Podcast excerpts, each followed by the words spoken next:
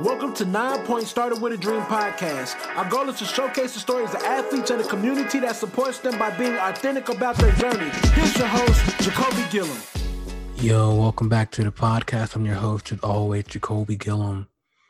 This episode, you know, it's it's it's it's a real good one. It's it's a lot about mental health, a conversation that sometimes does not get amplified the way it should, right? Because of the stigma, especially in sports. And it reminded me of like why Nine Point first started three years ago. Because we want to kind of help reduce the stigma. We want to kind of help athletes not feel alone on their journey. And Emily Potter, our guest today, her journey embodies all of that. She has this phrase that, that goes, mental health is just as important as physical health. And the way she describes it and what that means to her that we can all relate to. And I and I love how she's using her platform and her journey to kind of be an advocate for mental health in sports and how she's kind of helping other athletes not feel alone on their journey. And so you're gonna love her story. You're gonna love what what she's about as a person and what she's aiming to achieve. Um, so I hope you enjoy enjoy her story, gain some value from her mental health tips and what you can maybe do to kind of help help yourself or maybe help a friend that, that may be in need. So hope you enjoy and let's get to it. So Emily, the question that everyone that comes on is um, when you're younger as an athlete, what was one of your biggest dreams or goals you want to achieve? Yeah, so when I was little, my first kind of dream when I was about seven or eight was just to play NCAA basketball, watching that on the TV with my dad. March Madness, you know, we didn't get a lot of college games on TV when I was younger. It's a lot better now but you know there was always march madness games and you know everyone in my family played basketball and i knew i wanted to play. At that time i hadn't started yet but that was kind of my first dream. So like a family affair for you right? So was it almost like a way for you to bond with the family a little bit? Yeah i mean i played a lot of team sports growing up same with my sisters and you know loved being a part of a team but my dad really loved basketball the most and my mom as well. So, you know, they were always excited to talk about it. Um, I love even now, you know, talking about basketball with my dad. If we just turn on a game on TV, just watching a game together is still, you know, one of my favorite things to do with him. Are you your dad? Are you beating him one on one? Oh, I'm definitely, you know, I'm, I'm definitely winning. awesome. So as you kind of progressed through basketball, you kind of started to love the game. When did you kind of think that I want to take this further than just, you know, a family affair. Yeah, I think in high school is when I started taking it more seriously, playing for the provincial team that we have, eh, you know, in my province in Canada. So every, I guess, you know, state province across Canada has their team during the summer of the best players. And then you have nationals and you come together and play against those teams. We did, you know, go to AAU tournaments and everything as well. And that's kind of where I started to be like, okay, like I could get noticed, you know, this is my chance to be noticed by college coaches. And then in the 10th grade, I had my first opportunity to try out with the national team for one of their younger age groups. I think it was like a U16 team. And I never ever thought playing basketball that, you know, playing for Team Canada could be something that I could do. So that really opened my eyes to the possibilities. And then I set my sights on making that team. I got cut my first year and then I came back the next year and made the U17 team. So going on that, you said you were cut. So for you, when you were cut, how did you initially react? You know, I was super upset at first. I was one of the last two cuts. But I think, you know, looking back, it was for the best. I was really young and I needed to kind of mature and both like physically and mentally in the game of basketball. So I started to take things more seriously after that and not just focus on the basketball aspect. So yes, I you know had my alarm set. I would wake up early in the morning and get my shots in and every time something was hard, I would just kind of you know think back to like I'm making this team next summer. But then I also, you know, started to work out with a strength coach one on one because I was really lanky, really lanky, tall, six five girl, same height that I am now, but like 20 pounds lighter and you know started talking with a nutritionist making sure i was eating better talking with a mental coach to help me with that side of the game to make sure i was covering all my bases because there's so much that you can do off the court as well. I think a lot of people sometimes think you know you just got to grind 24 7 you got to be working hard all the time. And i totally believe in that and you do need to work hard but i'm also a firm believer in taking days to rest because sometimes that's what your body needs more, making sure you're getting enough sleep. So it's all part of the pie. You know, there's so many pieces. It's all part of the piece that kind of goes into achieving that athlete dream. So for you, you kind of realize that you needed more than just the basketball to make it, you know, the next level. So how did you figure out this mental side of things? Or like, well, just in high school, how did you kind of figure out that was something you need? I know a lot of athletes, I know I did in high school. I, I didn't think about mental. I just thought about strength, the squats and press, know, the, the speed work. I didn't think about developing the mindset to be able to push through those tough moments when I can't rely on that. Yeah, I think my body language was definitely sometimes an issue. It wasn't coming from a, a selfish place, I didn't think. But when you have bad body language, when you're personally struggling on the court, everyone else sees that and everyone else is affected by it. So if I, you know, wasn't doing well, I felt like I was letting my team down and then I would get down. But, you know, you got to have a lot of energy to play basketball and everybody feeds off each other, especially if you're a leader of a team like I was in high school. And I was just so hard on myself, which one doesn't make the game very fun when you're always stressed about that. And two, yeah, I just brought everyone else down as well. So I really had to work to be okay with making mistakes because basketball is a game of mistakes, right? Nobody makes all of their shots, you know, nobody finishes the game you know as a team with zero turnovers so that's what i try to tell myself and even you know what i tell younger players now if i'm coaching or helping out like nba players they miss shots if you're shooting 50% from the field that's pretty dang good. You know you're going to have games sometimes where it's really high. You're going to have games sometimes where your percentage is lower but it all you know should even out. And you know mistakes and missed shots are a part of the game of basketball. So i just had to kind of change my mindset to understand that and build my confidence on the mental side. And last question on that. Then so so for you, what was like your driving factor? So like what was driving you to want to be the best? Was it just internally or was it like an exterior factor? Yeah, I think it's been mostly internally for me just to see how good I can become. Every level I've progressed to so far, I've been pretty successful. So I'm like, okay, like let's see what we can do next. And I just want to be the best Emily I can be you know you don't have to go from the bottom to the top right away but if you just make that 1% increase every single day it's all going to add up. So yeah i just try to you know do myself mm-hmm. justice and i don't want to look back on my journey through sport or through life with any regrets. So just you know give it your all and see really what can happen. So that journey from year two of trying out for team canada to making it to college how did that progress once you really started to, I guess, develop yourself as a complete athlete, mentally and physically? Yeah, I mean, that definitely helped make the transition to college easier and helped me get recruited. After I made the national team, you know, I've been playing with them like sporadically from summer to summer and, and training with them. And that's always, you know, an amazing opportunity that I'll never take for granted, just playing against and playing with some amazing players. And recruiting wise, Utah, the university that I went to, actually saw me at Team Canada tryouts. There's been a long line of Canadians that have competed there. I think since the 90s, they've had at least one every single year on the team.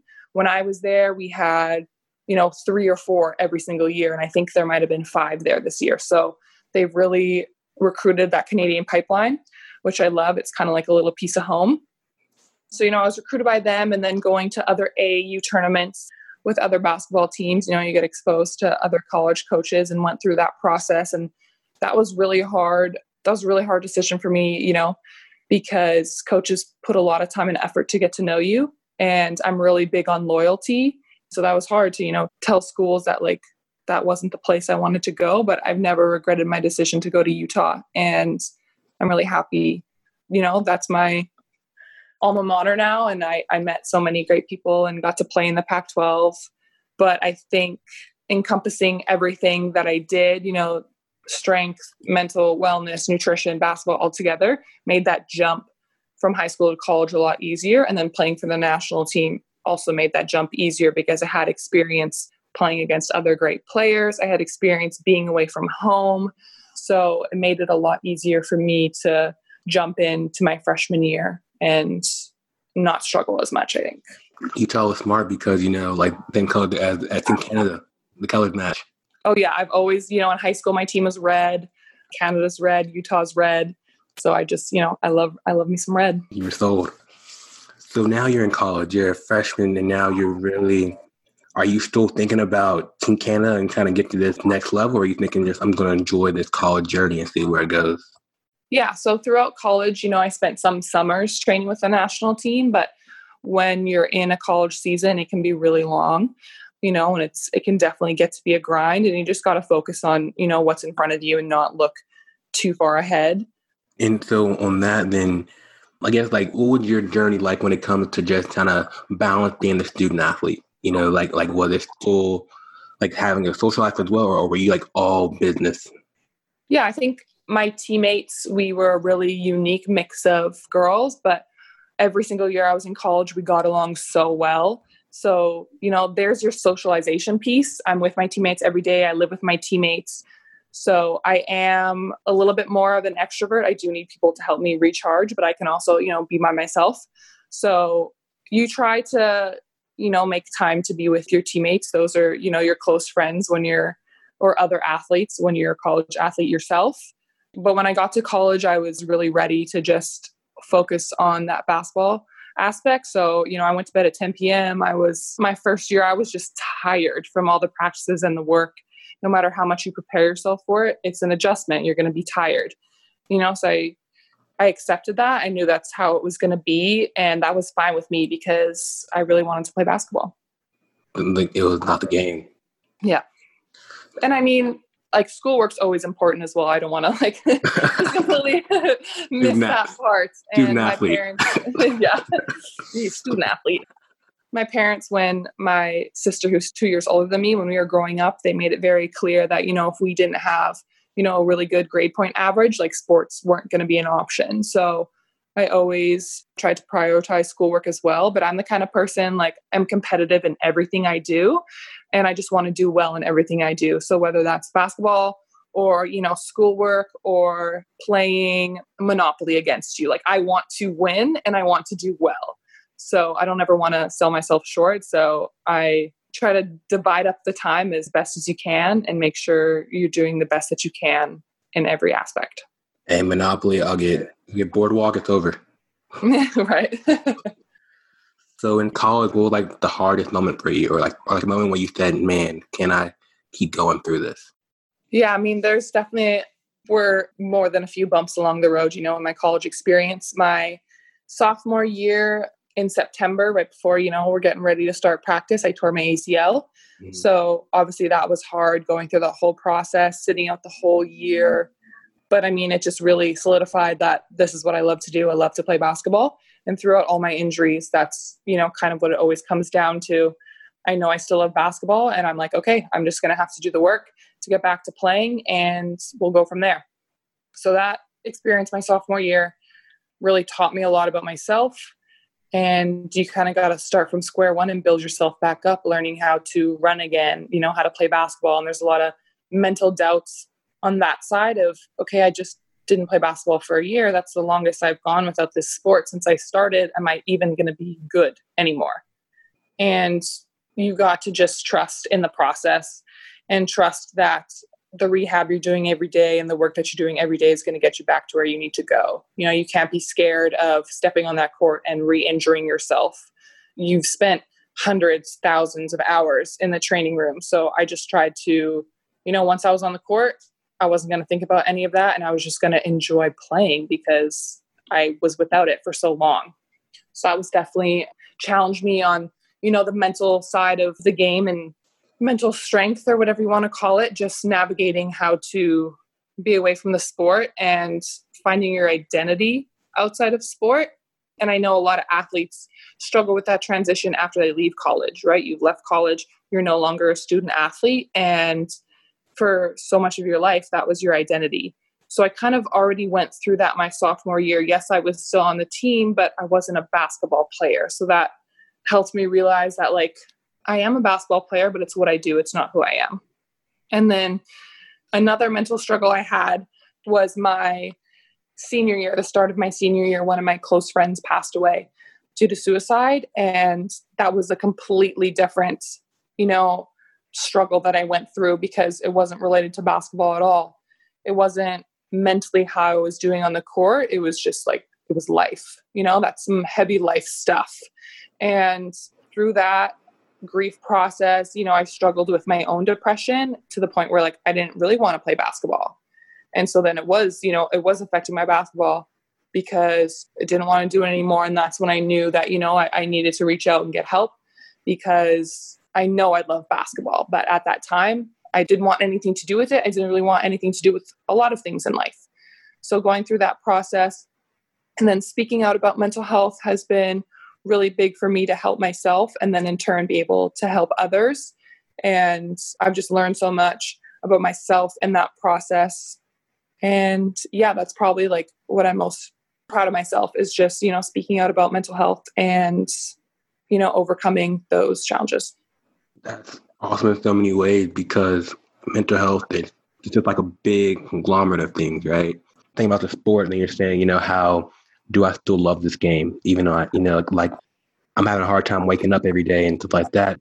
So for you, what would you say is the first step if someone just to figure out themselves and trying to work through this funk that they just feel? Yeah, I mean, self awareness, you know, is obviously super important. And that took me a while to even realize, like, okay, like what I'm going through, like, might be depression. You know, I didn't want to say those words to myself, didn't want to talk about it. And I thought I could deal with it by myself. Mental health issues, whatever it may be, can make you feel really isolated and make you feel like nobody understands what you're going through. But what I try to do, you know, and spread the message is that, like, there's a lot of people that go through it. Like, a lot, a lot of people know what you're going through and have experienced it themselves. And that's why we need to talk about it so you don't feel so alone and feel that stigma surrounding it. So, yes, people do understand what you're going through, and then it's the steps to you know try to reach out for help. And that can be really hard in some places lack of resources lack of accessibility. And i think we have a long way to go still with how we treat mental health because it's health mm. you know you have your physical and mental health but if you are physically healthy but you don't have mental health, then what's the point? You know, like you're not getting out of bed, you're not doing the things that you want to do or may love. So you need both of those pieces to be well and to be able to, you know, function in society and have a meaningful life. So reaching out for help can be, you know, a, a friend to confide in and lean on them.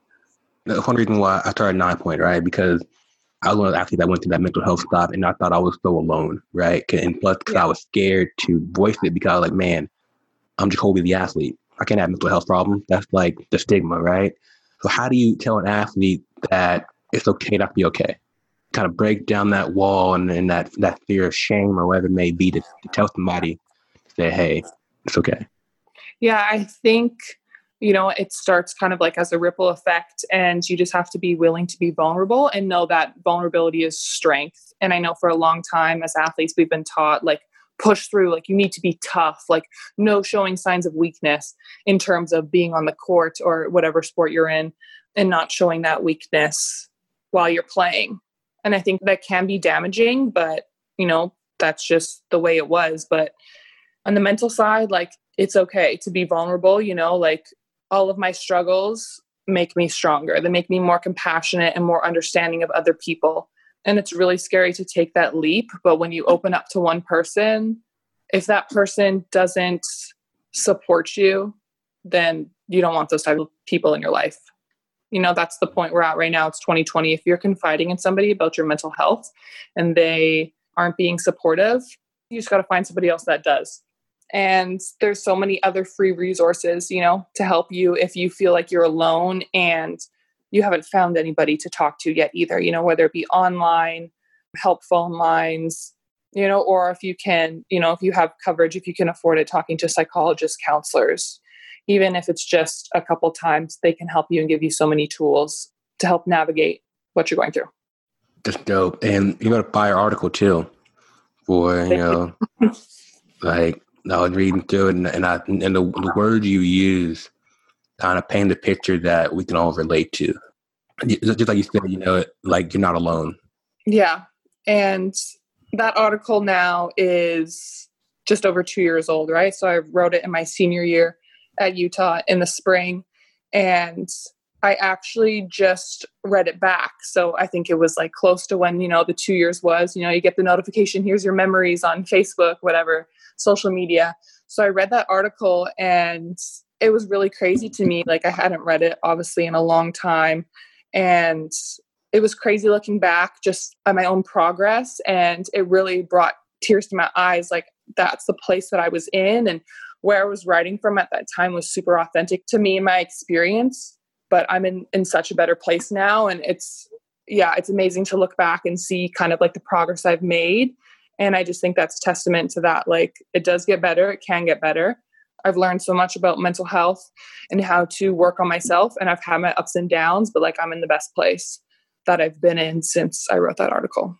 And effective to the ACL to your friend passing away and make you almost kind of build like this calluses yeah, I definitely, you know, agree with that analogy. And I don't want any of those experiences to kind of make me a harder, more closed off person. They've taught me lessons, you know, they've helped shape me to who I am. We're all the sum, every one of us is the sum of our experiences, right? So you just have to try to take those lessons and learn from it. They have made me, you know, a stronger person, but definitely also more compassionate and willing to listen to others because myself personally before i had my own mental struggles didn't really pay any mind to mental health or wellness outside of the scope of basketball right? Like i was focused on how can i be mentally great on the court but i never thought of it off the court. I never put those things together or talked about mental health with any of my friends or anybody i knew and they could have very well been struggling. And if they approached me i don't know how i would have reacted. And you know that upsets me that i you know didn't know sooner. So what can i do now to try to i guess spread that message. so once you graduated what were your thoughts? It was like okay i'm gonna go get a, a nine to five or like i'm gonna go WNBA, i'm gonna go overseas. What was your game plan?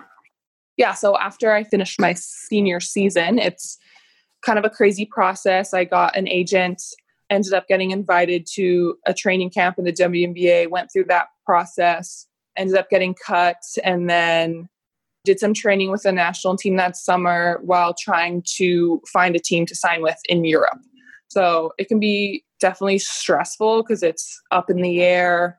People are asking you all the time, what's next? What's next? What's next? And you don't always know yet, even though I knew, like, yeah, I'm going to go play overseas. I didn't know where I was playing. So if you think about it, it's really actually crazy. Let's say it's June. That's when I signed my first year. But before I signed, it's June. I don't know where I'm going to be living in two months, in what country. I'd never been there before. I don't know any of the people. And I literally moved across the ocean, never having met any of these people. I talked to them on the phone, maybe FaceTime them. And I'm going into completely foreign country. So really have to have a lot of faith in yourself and faith in the process that things are going to work out. And I mean, you can control the narrative of you know what people are asking you. I know sometimes it can be overwhelming like oh what are you doing next? What are you doing next? And you just got to really take a minute think about how you want to address that and answer that. And you can you know say what you need to say to them without being mean even if you are frustrated about all the people like coming up to you and be like yeah you know i'm in the process of figuring it out but everything's going to be okay. I trust the process. Yeah. and you know that's all you need to say yeah and i kind of learned that so last year you know i went i went to poland for a few months and i ended up getting injured. And it was just best for me to come home have surgery here and rehab and be at home. So that's what i did but you know during that time of course everyone's asking you like oh how you doing? How's your rehab going? Like what's going on? And at that point like my rehab wasn't going good. It was a really long process and it was really challenging doing it by myself here at home. And you know, I talked to a sports psychologist about it and she was like, you just got to prepare like what you want to say about it and you can change the narrative however you want. So I was like, yeah, you know what? I'm just going to tell people like you can be honest and tell people, you know, it's been an up and down struggle, but I'm going to make it through it. It's going to be okay. You know, you don't have to always say, yeah, it's all good if you're not feeling good. You can be authentic to yourself and and tell people that you're struggling without Open up. bringing them down the process. Yeah. So you went to Poland. You know that was a different culture, right, compared to yeah. And then you came back home and recovered. And you went overseas, and you were was it Italy? Correct? Am I right on? Right I was in Czech Republic. Czech, Czech Republic. Okay. Yeah. So, so how was Czech? How was that beast of a you know just learning the culture and all the other stuff? Yeah, it was a super good experience, I think, and just you know making it through the season healthy was a win for me personally. You know that first year after injury sometimes can be a little stressful, so really made sure I was taking care of my body, and I tried to take advantage of you know traveling to places nearby getting to know my teammates and they all you know thankfully spoke good english so that was a definite plus got you got them soul food too right yeah that was in budapest uh. yeah you know i tried lots of different types of food and you know i was eating good and playing a lot of basketball and just trying to make the most of the opportunity to be in europe where everything is you know there's so much history there's so many places to travel but then also making sure you're taking care of your body and getting that rest as well. So what's your game like? Are you a flashy, you know, um center forward? Or are you like what's your style? yeah, I definitely I don't think I'm a flashy player at all. You know, like I'm a center.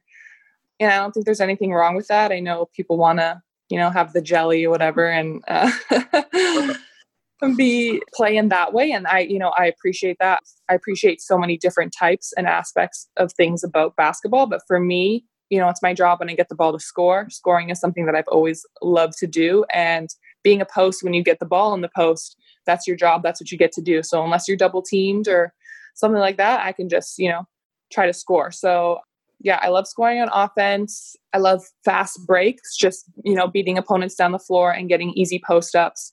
That's the easiest way for me to score because the defense isn't set or anything like that. So getting out and running is something I really like to do defense obviously i've always loved blocking shots you know with my height but i definitely feel like i've put more of a focus on on defense this year with my feet and footwork and that thing that kinds of things and being a post when you're on defense you're kind of like the last line of defense right on offense the point guard sees the whole floor and you know my back's to the basket but when i'm on defense i'm the last line of defense usually closest to the basket and i can see the whole floor so it's really important to, you know, talk and communicate and let everyone else know what's going on around you because I can see all those things. So I really I love talking on the floor in that regard and, you know, making sure we're all working as one unit. A cheerleader. You know, I uh, I try, but I do I feel like I've always enjoyed like a leadership type of role for sure. So season coming to an end, right? And we kind of got this world pandemic. Like, what are your thoughts on what am I doing next? like Emily, what's next? Yeah, I mean, obviously, I am still hoping to play basketball professionally next year. And in the meantime, I'll be training at home and just trying to, you know, fill my days as much as I can while still staying at home for the most part and, you know, listening to what health officials are saying. I think it's important to everybody to take it seriously and take some time to slow down. I think that could be beneficial for everybody. And I know it's a really stressful time, and I, you know I don't want to minimize that. You know, there's people that can't work, people that are scared to go to work, scared to go outside because of, you know, the health risks. And you know, we need to take precautions, but I think we can also, hopefully, in this time with more free time, slow down, figure out what's important to us, and find time to do what we need to do, but also do some things that we love that we might not normally get to. What are you doing? I know the last call you said you, you're watching Love is Blind. I know you're yeah. I know you're a foodie. So what what what's you doing while you kind of kind of have this break? Yeah, so I've gotten into yoga. I've been doing yoga every day now for the last week, and I'm hoping to just keep doing that every morning when I wake up. It's something that you know I've done sporadically, but now I get a chance to really commit to it with the time that I have. And then, you know, other various workouts, biking, weight workouts, you know, in the basement, just trying to get a sweat on, get moving. I've been cooking, you know, a little bit more. My dad's a really good cook. So, you know, he always is teaching me different recipes and we're together in the kitchen, eating, cooking, that type of thing. you know, I have been watching some Netflix, but actually a lot less than usual. I got my coloring books, I uh-huh. got puzzles, I got my sewing machine. So I got a lot of different hobbies to kind of keep me busy. How good are you at sewing? Like, are you like legit with it or are you?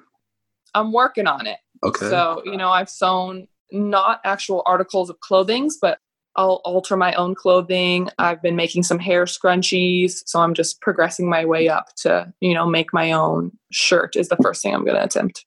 That's legit. I got these fat fingers, though. For me, like sewing, I tried, I stabbed myself. I'm like, ah, I still definitely do stab myself when I'm doing it, you know, little things yeah. by hand, but you just got to you know, power through. power through. Cool, cool. And then last question for you. So, mental health wise, what are some great resources out there that athletes can kind of look into when they want to figure out their mental side? There's a lot of, you know, counseling and uh, yeah, I guess online counseling services that I think are really great. If you're don't want to meet with somebody in person, if you're curious about, you know, talking to a counselor, a lot of them have free trials for a couple weeks where you can talk to somebody, whether it be over FaceTime, over the phone, over text, if you're really struggling and want to reach out to somebody that way. Otherwise, there's tons of different, you know, organizations for mental health fundraisers that you can get involved in. In Canada, we have the Canadian Mental Health Association, a really big one here. Another one that I really like, you know, I follow all their Instagrams, I read all the quotes, like quotes. I'm super big into quotes.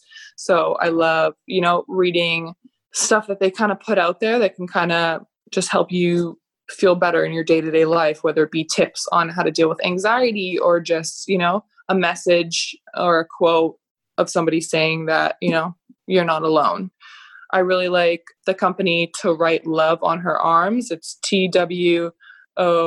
t-w-o-h-l-a that's her instagram account so you know that was started in honor of somebody that they lost and loved so there's so many different fundraisers, accounts, things like that. If you just, you know, even search them up on on Google. And, you know, me and my friends organized a fundraiser as well for my friend that passed away. And so we have our own Instagram account. We share stuff as well. So Sarah Strong fundraiser underscore.